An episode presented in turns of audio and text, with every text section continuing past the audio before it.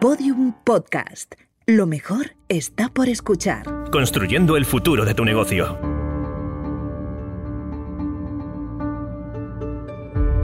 Según datos del Instituto Nacional de Estadística, apenas un 14,8% de los negocios apostaban por el teletrabajo en 2019. Un año y una pandemia más tarde, los datos se disparan. Desde que el gobierno estableciera el confinamiento domiciliario el pasado mes de marzo para hacer frente a la COVID-19, el número de comercios que optaron por el teletrabajo se disparaba hasta el 48,8%. Desde esa tienda de ropa que se lanzaba por primera vez al mundo online ante la imposibilidad de abrir de forma física, hasta redacciones que tenían que reinventarse para informar sobre todo lo que estaba sucediendo en el mundo. La dedicación de las empresas para implementar esta nueva vía para desarrollar el trabajo y los buenos resultados que ha cosechado durante estos últimos meses ha llevado a muchas a valorar si continuar con el teletrabajo una vez termine la pandemia. Construyendo el futuro de tu negocio. Un podcast de AXA producido por Podium Studios.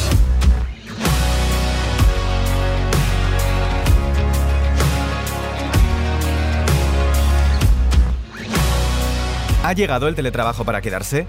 ¿Cuáles son las ventajas de apostar por esta opción? ¿Y las herramientas para sacarle el máximo partido a tu día a día? Hoy en Construyendo el futuro de tu negocio hablamos sobre el teletrabajo y te ofrecemos consejos para implantarlo en tu oficina. Y ya está por aquí David Justo, una semana más. ¿Qué, qué tal te ha ido la semana? Pues bastante bien, la verdad. He estado dándole vueltas a lo de nuestra empresa y yo creo que el teletrabajo es una buena opción. ¿eh? Cuéntanos, ¿tú qué tal llevas eso del, del teletrabajo? Bueno, pues partamos que yo soy ya un claro defensor ya desde hace años del teletrabajo. Yo siento que yo aprovecho por lo menos mejor el tiempo, así que lo llevo bien, muy bien. Y cuéntanos, desde tu perspectiva tecnológica, más allá de nosotros que lo llevamos haciendo tiempo, ¿estamos como sociedad preparados para teletrabajar de forma eficaz? Pues yo creo que sí, empezando por las conexiones, que en la mayoría de los hogares son con fibra óptica y alcanzan velocidades de unos 300 megas simétricos en la mayoría de casos. Sí, hay, hay hasta mil megas simétricos. Eso es. Y no solo eso, porque además Internet ahora está en todas partes. Es decir, que podemos ir a hacer los recados y seguir operativos, entre comillas, porque muchas de las tareas que, que, eh, eminentemente Claro. comunicativas que tenemos están en el smartphone.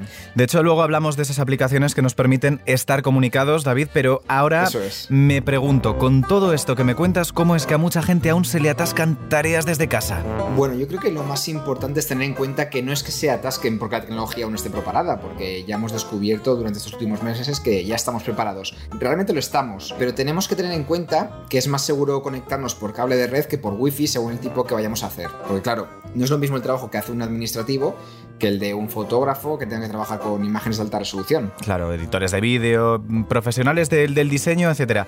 Pero esto en muchos hogares nos ha pillado que teníamos el ordenador en otra habitación y el router en el salón y ahora no vamos a cablear toda la casa, ¿verdad, David? Claro. ¿Qué solución se nos ocurre, qué solución podemos implementar fácil y rápida para poder trabajar con una velocidad decente? Claro, es que esto de, de repente de teletrabajar todos en casa nos ha pillado un poco del revés, ¿no? Pero bueno, es muy fácil. Yo creo que los, los PLCs son dispositivos que nos permiten llevar la red eh, a otros lugares de la casa a través del cableado eléctrico sin tener que hacer instalaciones, que es muy importante. Sí, es mucho más fácil. Y si no queda más remedio, pues también podemos utilizar repetidores wifi, que aunque no nos van a dar la misma velocidad esa, y esa conexión directa que ansiamos con el cable, eh, sobre todo, pues eso, como estábamos comentando, con- cuando estás trabajando con archivos muy grandes, al menos sí que nos va a garantizar que la cobertura eh, para poder hacerlo en condiciones y sin cortes, ¿no? Sí. Más despacito, eso sí, pero, pero sin cortes. Pues bien, entonces sí que estamos preparados y, y yo no veo impedimentos para que el teletrabajo se quede entre nosotros una vez superada la pandemia. Por eso hoy vamos a hablar de eso con David Blay. Venga, va. Él es periodista, autor del libro ¿Por qué no nos dejan trabajar desde casa? Fundador de la Escuela de Trabajo Remoto. Diría yo que un visionario que teletrabaja desde hace una década y que ha asesorado a muchas empresas en materia de teletrabajo. Bueno, que nos diga mm, David, el propio David Blay, si es eh, cierto todo esto. ¿Qué tal, David? ¿Cómo estás, Íñigo? Muy buenas. Eh, lo, único que no se ajusta a la realidad, que se lo digo incluso a mis amigos, es que yo no fui ningún visionario, porque en realidad fue un, un paso natural de no estar a gusto en un sitio y como ya tenía otra serie de clientes externos, dije, bueno, pues sumando todo esto, a lo mejor no estoy ganando tanto dinero, pero puedo vivir un poco mejor. Y así empecé, pero el hecho de que no fuera un visionario, te lo voy a explicar de una manera muy clara. Sí. Y es que en 2007, que es cuando empecé yo a trabajar en casa, me ofrecieron una BlackBerry, que en aquel momento era el culmen absoluto de la tecnología telefónica remota. Y yo le dije al comercial que me lo ofreció que yo no quería eso porque no sabía lo que era. Cuando BlackBerry era lo que hoy son los teléfonos táctiles. Tú estás hablando del año 2007. Te estaba contando antes de que, antes de que empezáramos a grabar que, que en 2009 tuve mi primer trabajo en modalidad de prácticamente teletrabajo. Solamente tenía que acudir a la oficina para las reuniones y para en un horario determinado eh, había que hacer algún tipo de atención a algún cliente, etcétera. Esto no era lo normal. Eh, parecía de marcianos. Recuerdo cuando yo empecé a teletrabajar, que se lo conté a todo mi entorno, yo tenía una suerte y es que mi madre se separó de mi padre cuando mi hermano y yo todavía éramos adolescentes. Ha sido una persona que nos ha sacado hacia adelante. Entonces, yo he visto mucho temas de relaciones públicas, de temas de gestionar cosas que a lo mejor no sabes, pero que tiras hacia adelante y te pones en marcha, incluso de estar trabajando en cosas diversas a las que nunca creerías que, te ibas a dedicar. Salvo a ella que se lo conté y me dijo que le parecía bien, como todo lo que he ido haciendo de trabajo le ha parecido bien, al resto de gente que tenía alrededor se lo contaba y me miraban como diciendo si eso se podía hacer realmente, ¿no? De hecho, yo solo conocía a un amigo mío que fue el que me inspiró. Que era informático, seguramente. No, no, fíjate, era periodista y es, es muy curioso, pero él trabajaba para una revista cultural en Valencia y también para otra revista que era una publicación que en aquel momento existía en Barcelona y junto a eso tenía otra serie de colaboraciones, entonces sí que podía permitirse eso porque era como un periodismo a la antigua usanza en la que tú mandabas tus crónicas o en este caso tus artículos y daba igual dónde estuvieras, pero el resto de mis amigos no entendían qué estaba haciendo y es curioso porque lo entendieron a la fuerza y de manera negativa porque tú lo sabes que me estás hablando de, ese primer trabajo en 2009, cuando empieza la crisis 2007-2008, el periodismo es el segundo sector que más empleo destruye después de la construcción. Yo en aquel momento, en aquel momento te digo, David, yo estaba empezando a estudiar periodismo, estaba metiéndome en la boca del lobo, pero estaba trabajando en, eh, en una agencia en temas digitales.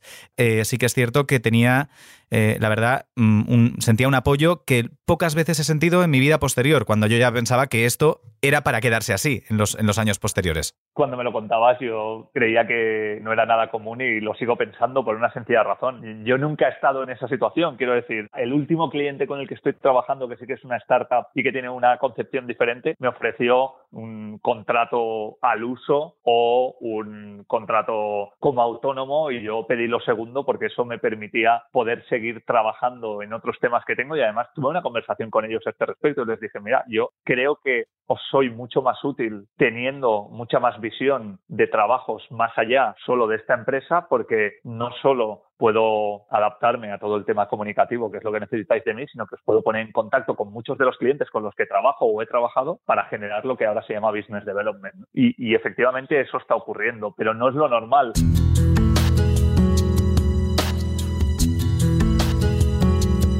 Trabajar, colaborar, aprender también de, otros sectores si es que estamos trabajando para diferentes empresas y, esto no nos supone ningún inconveniente, ningún impedimento.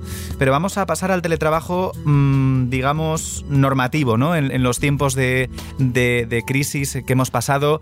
Eh, lo primero es saber si este teletrabajo ya tiene un concepto diferente, si va a permanecer en el tiempo. Eh, tú desde tu visión, ¿cómo, ¿cómo lo puedes valorar? Yo te diría que España tiene un problema de cultura empresarial muy grande, que es verdad, normalmente acabamos atacando a los directivos, ¿no? diciéndonos que quieren vernos ocho horas ahí, tenernos vigilados, aunque estemos entrando en Facebook o, en TikTok, que esa es la verdad. Pero creo que no hay que olvidar también que la gente que ahora está en, vamos a llamarlo, en la cúspide empresarial, son personas, la mayoría de ellas, que se han hecho a sí mismos, que han dado trabajo a mucha gente y que no han conocido otra forma de trabajar. De hecho, seguramente su familia les inculcó que el trabajo duro era el que te llevaría a estar ahí y para ellos ha funcionado. Yo siempre pongo un ejemplo, o sea, por supuesto el, el nomadismo digital es evidente, somos la primera generación de la historia de la humanidad que puede trabajar desde donde quiera. Y, fíjate, hablabas antes del libro que escribí en 2014 y que escribí un poco mm. a modo de guía para mis amigos. Eh, me estaban pidiendo ya, bueno, ¿cómo, podemos ser freelance? ¿Cómo podemos trabajar desde casa? Porque se habían quedado sin el trabajo que sabían hacer en la radio, en la prensa o en la televisión clásica. Y en esa contraportada yo ponía en aquel momento que el 60% de los trabajos podían hacerse desde un ordenador y un teléfono. Y recuerdo una noticia que me hizo mucha gracia del Banco de España en 2020, en plena pandemia, que decía que el 60% de los trabajos podían ejercerse a través de un ordenador y un teléfono, ¿no? Entonces te das cuenta también de, cómo van las instituciones, pero claro. más allá de, de, lo que decías, de poder tener la movilidad, yo pongo un ejemplo de cuando empecé a trabajar. Cuando yo empecé a trabajar, eh, mandar una nota de prensa a 20 medios de comunicación suponía tener que escribirla en un ordenador, imprimirla y mandarla por fax. El fax, que es una máquina infernal que a lo mejor algunos millennials que nos están escuchando o generación Z no saben lo que es, era como una especie de impresora donde tú pones una hoja y resulta que sale en otra impresora de otro lado. Es como un email, pero más físico. Magia pura, ¿eh? O sea, yo creo que, incluso lo ven algunos millennials de ahora y dicen, increíble, pero ¿cómo, cómo llega ese papel hasta el otro lado? pero bueno. Exactamente, ¿no? Y bueno, y luego, claro, esa nota de prensa, cuando les llegaba, la tenían que picar entera, no podían copiar y pegar como puedes hacer ahora con un correo, ¿no? Entonces... Madre mía, madre mía, ¿cómo ha cambiado las cosas? Al final, la conclusión es muy sencilla. Si tu trabajo está un 500 o un 1000% mejor hecho, porque si tú has mandado a 800 personas en un segundo una nota de prensa, es obvio que lo has hecho mejor que mandando a 20 personas la misma nota de prensa en 60 minutos. ¿Por qué tenemos que estar los 59 segundos y 59 minutos restantes de esa hora trabajando? ¿Por qué teniendo la tecnología para trabajar mejor y más rápido que nuestros padres, seguimos haciendo los mismos horarios? Y eso es lo que a mí me choca y es contra lo que peleo. Más allá de formarse en teletrabajo para teletrabajar mejor o peor, que creo que hoy el balance entre vida personal y profesional podría ser muchísimo mejor por la tecnología de que disponemos y sin embargo lo que está haciendo es que sea peor. Es que la gente en el confinamiento trabajó más horas y ahí es cuando te explota la cabeza por todas partes. Pero a veces ese presencialismo absurdo antes en la oficina ahora se traslada a estar pendiente del móvil constantemente y estar contestando súper rápido o, explicando cosas que no haría falta, eh, porque hay muchas cosas que se hacen solas, aparte de esa dinámica eh, en la cual se cambian horas por objetivos, que esto creo que es algo que también queda pendiente, ¿no, David? Queda muy pendiente porque estamos en una ley, no solo esta, cualquier ley del trabajo que te dice que todo está muy bien si trabajas en casa, pero que hay que fichar. Y todo sigue funcionando por horas y por fichaje cuando... Eh, yo lo digo siempre, eh, y, mis clientes lo saben, yo llevo mucho tiempo trabajando por cuenta propia para clientes que me encargan un trabajo concreto y, saben perfectamente que, a veces yo estoy más inspirado trabajando de madrugada y otro día prefiero dormir. Ya sé que es difícil de explicar eh, para una empresa, pero siempre que no haya una reunión o algo que sí que tenga que ocurrir en el tiempo, exactamente, hay ciertos momentos en los que puedo flexibilizar hasta límites insospechados ese, ese nivel de trabajo, ¿no? Yo se lo explico muchas veces a mis amigos, Íñigo, tiene que ver con, con cuando estudiábamos la carrera. Todos teníamos amigos que necesitaban levantarse muy pronto para estudiar y teníamos gente que prefería estudiar por la noche. Y luego el 98%, creo que es la estadística, de todas esas personas aprobaron la carrera, con lo cual te están diciendo que independientemente del método que hayan utilizado, el 98% son válidas. Pero sin embargo, una gran parte, y una gran parte no sé estadísticamente cuál es, pero estará por encima del 70%, acaba en un embudo en el que va a trabajos que normalmente empiezan por las mañanas. Y, no estoy diciendo que alguien sea más o menos vago o más o menos productivo, pero yo he estado hablando también durante todo este año con expertos médicos con los que hemos estado no solo analizando los ritmos circadianos, sino qué clase de personas son las que están por la noche o por la mañana en mayores condiciones. Y al final hay una persona que estudia o trabaja por la noche y si tú le dejas estudiar o trabajar por la noche, te va a hacer mejor el trabajo, como tú decías. Pero esto ni siquiera se tiene en cuenta. Y claro, hay mucha gente que dice, no, es que yo por la mañana no voy cara al aire y no sé trabajar bien. Incluso te diré que sus jefes se cabrean, ¿no? Y que luego por la tarde lo ven y dicen, ¿por qué no trabajas así por la mañana? Bueno, pues también tenemos que empezar a pensar que somos personas y que cada persona es diferente y que hay una parte importante de que tu equipo de trabajo funcione bien es que lo conozcas hasta el punto de saber a quién le tienes que pedir las cosas en cada momento para que además los resultados sean mejores. Pero esto me parece que está aún un poco lejos de ser entendido todavía. David Blay, nos ha quedado muchísimo más claro. Creo que necesitábamos hablar sobre todos estos temas, así que muchísimas gracias por, por habernos aportado tu visión sobre el mundo del teletrabajo aquí en Construyendo el futuro de tu negocio. Pues muchísimas gracias a vosotros porque soy fan de vuestra plataforma, así que escucharme en ella va a ser muy divertido. Gracias David y, estoy convencido de que le habrás abierto los ojos a muchísima gente, que eso es lo importante. Esperemos que así sea. Hasta pronto, un abrazo. Construyendo el futuro de tu negocio. Ya sabemos qué es el teletrabajo, ya hemos hablado en profundidad acerca de los retos que nos plantea y de cómo lo pueden, digamos, encauzar las empresas para que esto sea algo definitivo. Ahora lo que tenemos que conocer es los riesgos que puede ocasionar en estos momentos en los que todavía no está del todo definido. Por ello siempre te recomendamos contratar un seguro. También si eres un usuario particular y necesitas todo tipo de coberturas ante cualquier escenario, ahora que estamos más tiempo en casa. Para conocer más sobre el tema contamos hoy con la agente de AXA, Cristina Justo, ¿qué tal?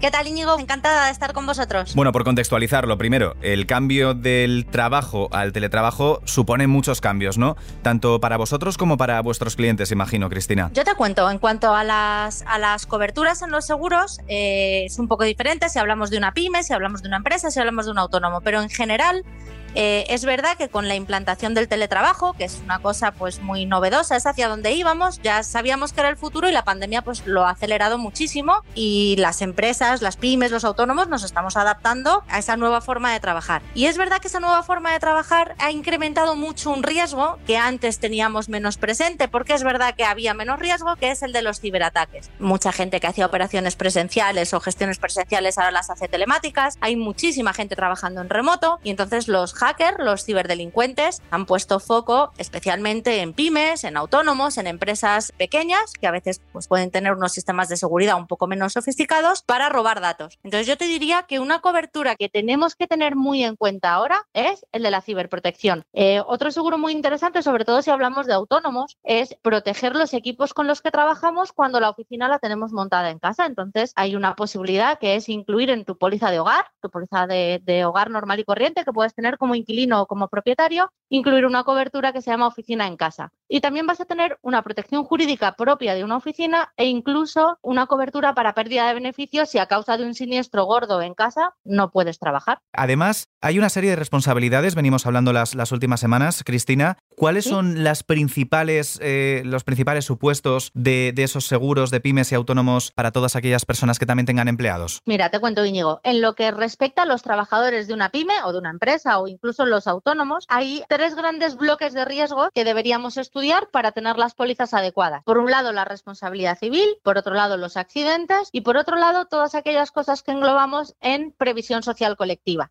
¿Vale? Entonces, la responsabilidad civil, pues las empresas, eh, los autónomos que contraten a gente y las pymes deberían incluir en su póliza de responsabilidad civil la cobertura de responsabilidad civil patronal, es decir, la responsabilidad que tiene el empleador ante sus empleados. Uh -huh. eh, la póliza de accidentes colectivo, que debe hacer toda empresa o que conviene que toda empresa haga a sus empleados, en algunos sectores no es que sea conveniente, sino que es obligatorio. O sea, Correcto. hay algunos convenios que rigen la actividad que hace que el, ese seguro de accidentes sea obligatorio para tus empleados. ¿Qué pasa en el teletrabajo? Efectivamente, pues no tenemos ese riesgo de tener a lo mejor un accidente camino del trabajo, pero los seguros de accidentes en realidad distinguen dos modalidades, cobertura en horario laboral y la cobertura 24 horas. No discrimina exactamente dónde estás realizando todo ese trabajo. Entonces, si yo estoy en casa y sufro un accidente en horario laboral y mi póliza de accidentes es de horario laboral, estaré cubierta, aunque el accidente haya sido en casa y no en la oficina, igual que me cubrirían si estuviera yendo a visitar a un cliente por la uh -huh. calle. O sea que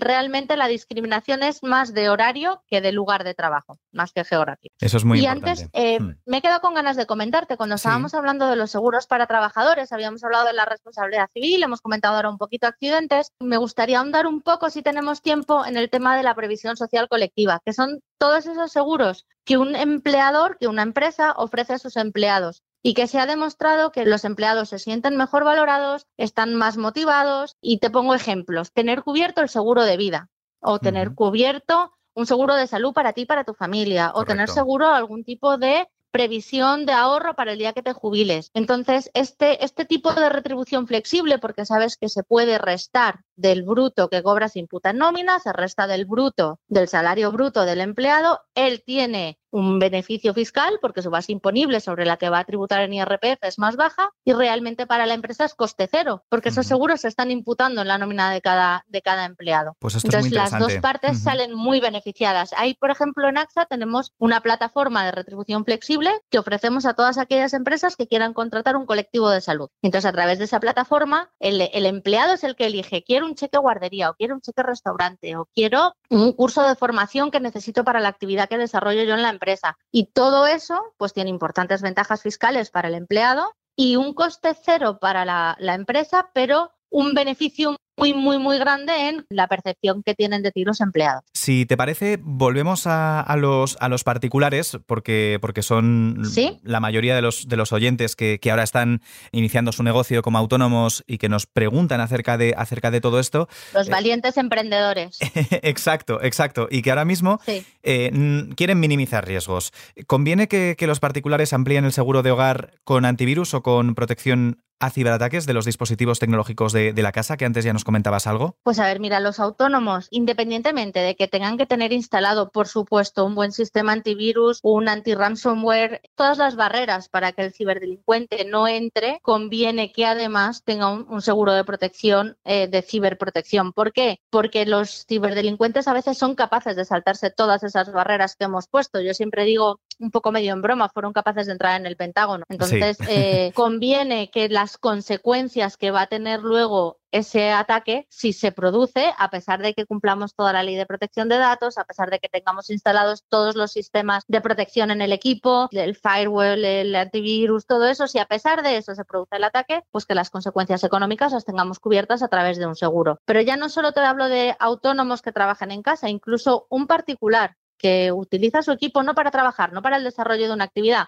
sino pues porque entra a comprar online, entra en Amazon, eh, tiene las fotos de sus hijos.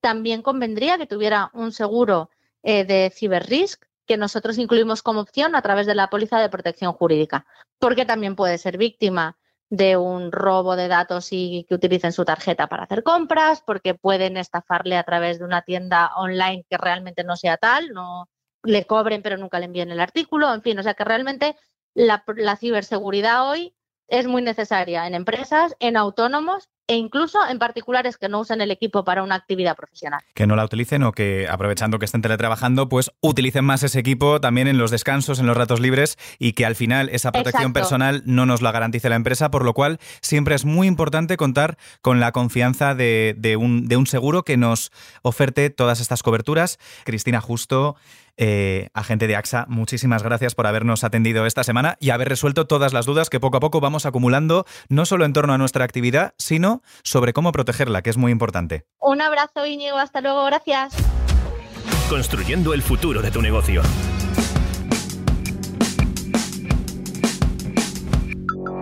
Y en este podcast de David a David y de Justo a Justo, oye David, ¿tú qué sigues teletrabajando? ¿Cuáles han sido las herramientas que están marcando esta etapa en casa?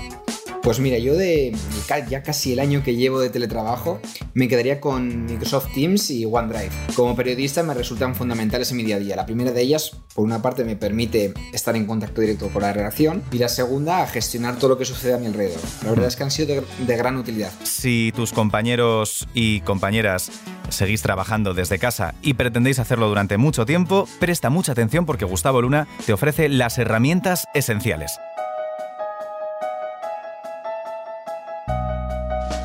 El teletrabajo es una realidad para muchas empresas. Esto nos ha llevado a conocer nuevas herramientas que nos ayudan en nuestro día a día y nos permiten optimizar cada uno de nuestros recursos. Si estás planteando implantar el teletrabajo en tu empresa o si eres un empleado que va a trabajar por primera vez desde casa, te ofrecemos varias aplicaciones que te ayudarán a sacarle el máximo partido a la situación. La primera de ellas es Trello. Si tus compañeros y tú estáis trabajando en un mismo proyecto, esta plataforma te permite crear un tablero mediante el que conocerás de primera mano cómo avanza el mismo. A cada trabajador se le asigna una tarea y, a medida que la vayan completando, irán desplazando la tarea de una parte del tablero a otro. De esta manera, Trello se convierte en una oficina virtual desde la que podrás resolver casi cualquier problema. Otra de esas aplicaciones que te pueden venir bien, sobre todo si eres el gerente de la empresa, es Time. Con la ley de control horario, todas las empresas necesitan registrar la jornada laboral de sus empleados. Esta aplicación te permitirá establecer un control horario en tu empresa y mucho más. Desde gestionar las ausencias de tus empleados o sus vacaciones, organizar las tareas o los proyectos a realizar, y todo ello desde tu teléfono móvil. La tercera aplicación te vendrá de perlas si eres de los que pasa más tiempo con el móvil del que deberías. Si te entretienes en Instagram más de la cuenta, Focus Plan es una aplicación que te ayudará a concentrarte en lo que estás haciendo. Trabajar desde casa puede llevarte a procrastinar más de lo que deberías. Así que esta especie de juego te ayudará a concentrarte y sacar tu máximo potencial. Google Keep te ayudará a crear notas rápidas en tu teléfono móvil y pasarlas al ordenador en tiempo real. Si has tenido una idea, pero temes a que la puedas perder en cuestión de minutos, esta aplicación de Google te sacará más de un apuro. Después de escribir en el blog de notas podrás consultar lo que necesites tanto en el móvil como en el ordenador. También podrás fijar tarjetas, crear listas e incluso diseñar tarjetas colaborativas por si estáis trabajando en equipo. Por último, y para garantizar la seguridad de tu empresa, te recomendamos Keeper. Ahora que estás teletrabajando y que no tienes a tus compañeros y compañeras al lado, este gestor de contraseñas te ayudará a prevenir cualquier tipo de filtración de tus claves. ¿A qué esperas para descargártelas y comenzar a utilizarlas? Hasta la próxima. Gracias Gustavo y nos las apuntamos que seguro que nos viene muy bien de cara a los próximos meses. Te ayudamos a resolver todas tus dudas. Esto es F1. Esta semana con preguntas relacionadas con el teletrabajo y, por ejemplo, con las deducciones. Hola, eh, ¿qué gastos de casa me puedo deducir como autónomo? Tengo oído algo de que hay un porcentaje máximo y que debo especificar los metros cuadrados. Gracias. Hoy nos responde Javier Blasco, director de ADECO Group Institute. La ley del impuesto de la renta de las personas físicas del año 2006 establece cuáles son los costes que se considerarán como gastos deducibles. Y básicamente lo que dice literalmente es que en los casos en que el contribuyente afecte parcialmente su vivienda habitual al desarrollo de la actividad económica, los gastos de suministro de dicha vivienda, tales como agua, gas, electricidad, telefonía, internet, podrán ser deducibles en el porcentaje de aplicar un 30% a esa proporción existente, salvo que se demuestre lo contrario. Es decir, que si yo tengo una vivienda, por ejemplo, de 100 metros cuadrados, en el que destino de ellos solamente 20 metros a mi actividad, bueno, pues de esos 20 metros habría que aplicar el 30%. Es decir, realmente de la factura total de esos suministros, realmente lo que aplicaría sería el 6%, ¿vale? Que es el 30% de ese 20%, para que nos entendamos. Bien, ¿y qué ocurre en el caso de los autónomos que sí que tienen un local para realizar su actividad, pero que por efecto del teletrabajo, por la pandemia, han tenido que volver a su casa y se quieren deducir esos gastos? La Dirección General de Tributo le ha dicho que no. Básicamente le dice que no porque tiene que ser una, como decía, la vivienda afectada. En este caso lo que dice es que hay una situación excepcional y no le permite deducirse ese 30% de los gastos. Siempre solemos hablar sobre casos muy positivos, pero este de Álvaro es un poco complicado. Hola David, hola Íñigo. A ver, el año está siendo un poco duro. Eh, quería preguntaros si tendríamos que afrontar como pyme una parte de los gastos del teletrabajador, como por ejemplo la conexión a Internet. ¿vale? Nosotros tenemos una agencia de viajes, parte de la plantilla está en ERTE y con poco margen, ya sabéis. Pero bueno, tirando, para adelante. Gracias. Bueno, vamos a ver, realmente la, la nueva norma de teletrabajo de, de, de, septiembre, ¿no? el Real Decreto Ley 28 establece que es teletrabajo, es decir, cualquier persona que trabaje desde su domicilio a distancia o fuera de su domicilio a distancia no es un teletrabajador en el sentido legal. ¿vale? Es decir, la norma lo que dice es que tiene que ser con carácter regular y se entiende con carácter regular cuando la persona trabaja a distancia en un periodo de referencia de tres meses como mínimo un 30%. Es decir, una persona que trabaje como mínimo de, con carácter ordinario durante un periodo de tres meses, para que nos entendamos, un día y medio a la semana, es un teletrabajador. Una persona que solo pueda teletrabajar un día a la semana no es un teletrabajador a los efectos legales. Y se entra dentro del concepto de teletrabajo, efectivamente hay que hacer, digamos, eh, tiene el derecho al abono y compensación de, de los gastos. Eh, y efectivamente dentro de esos gastos la norma es muy amplia porque la norma habla de que hay que dotar de medios, equipos, herramientas y consumibles, pero la norma dice que tendrá que ser a través de la negociación colectiva como se establezca.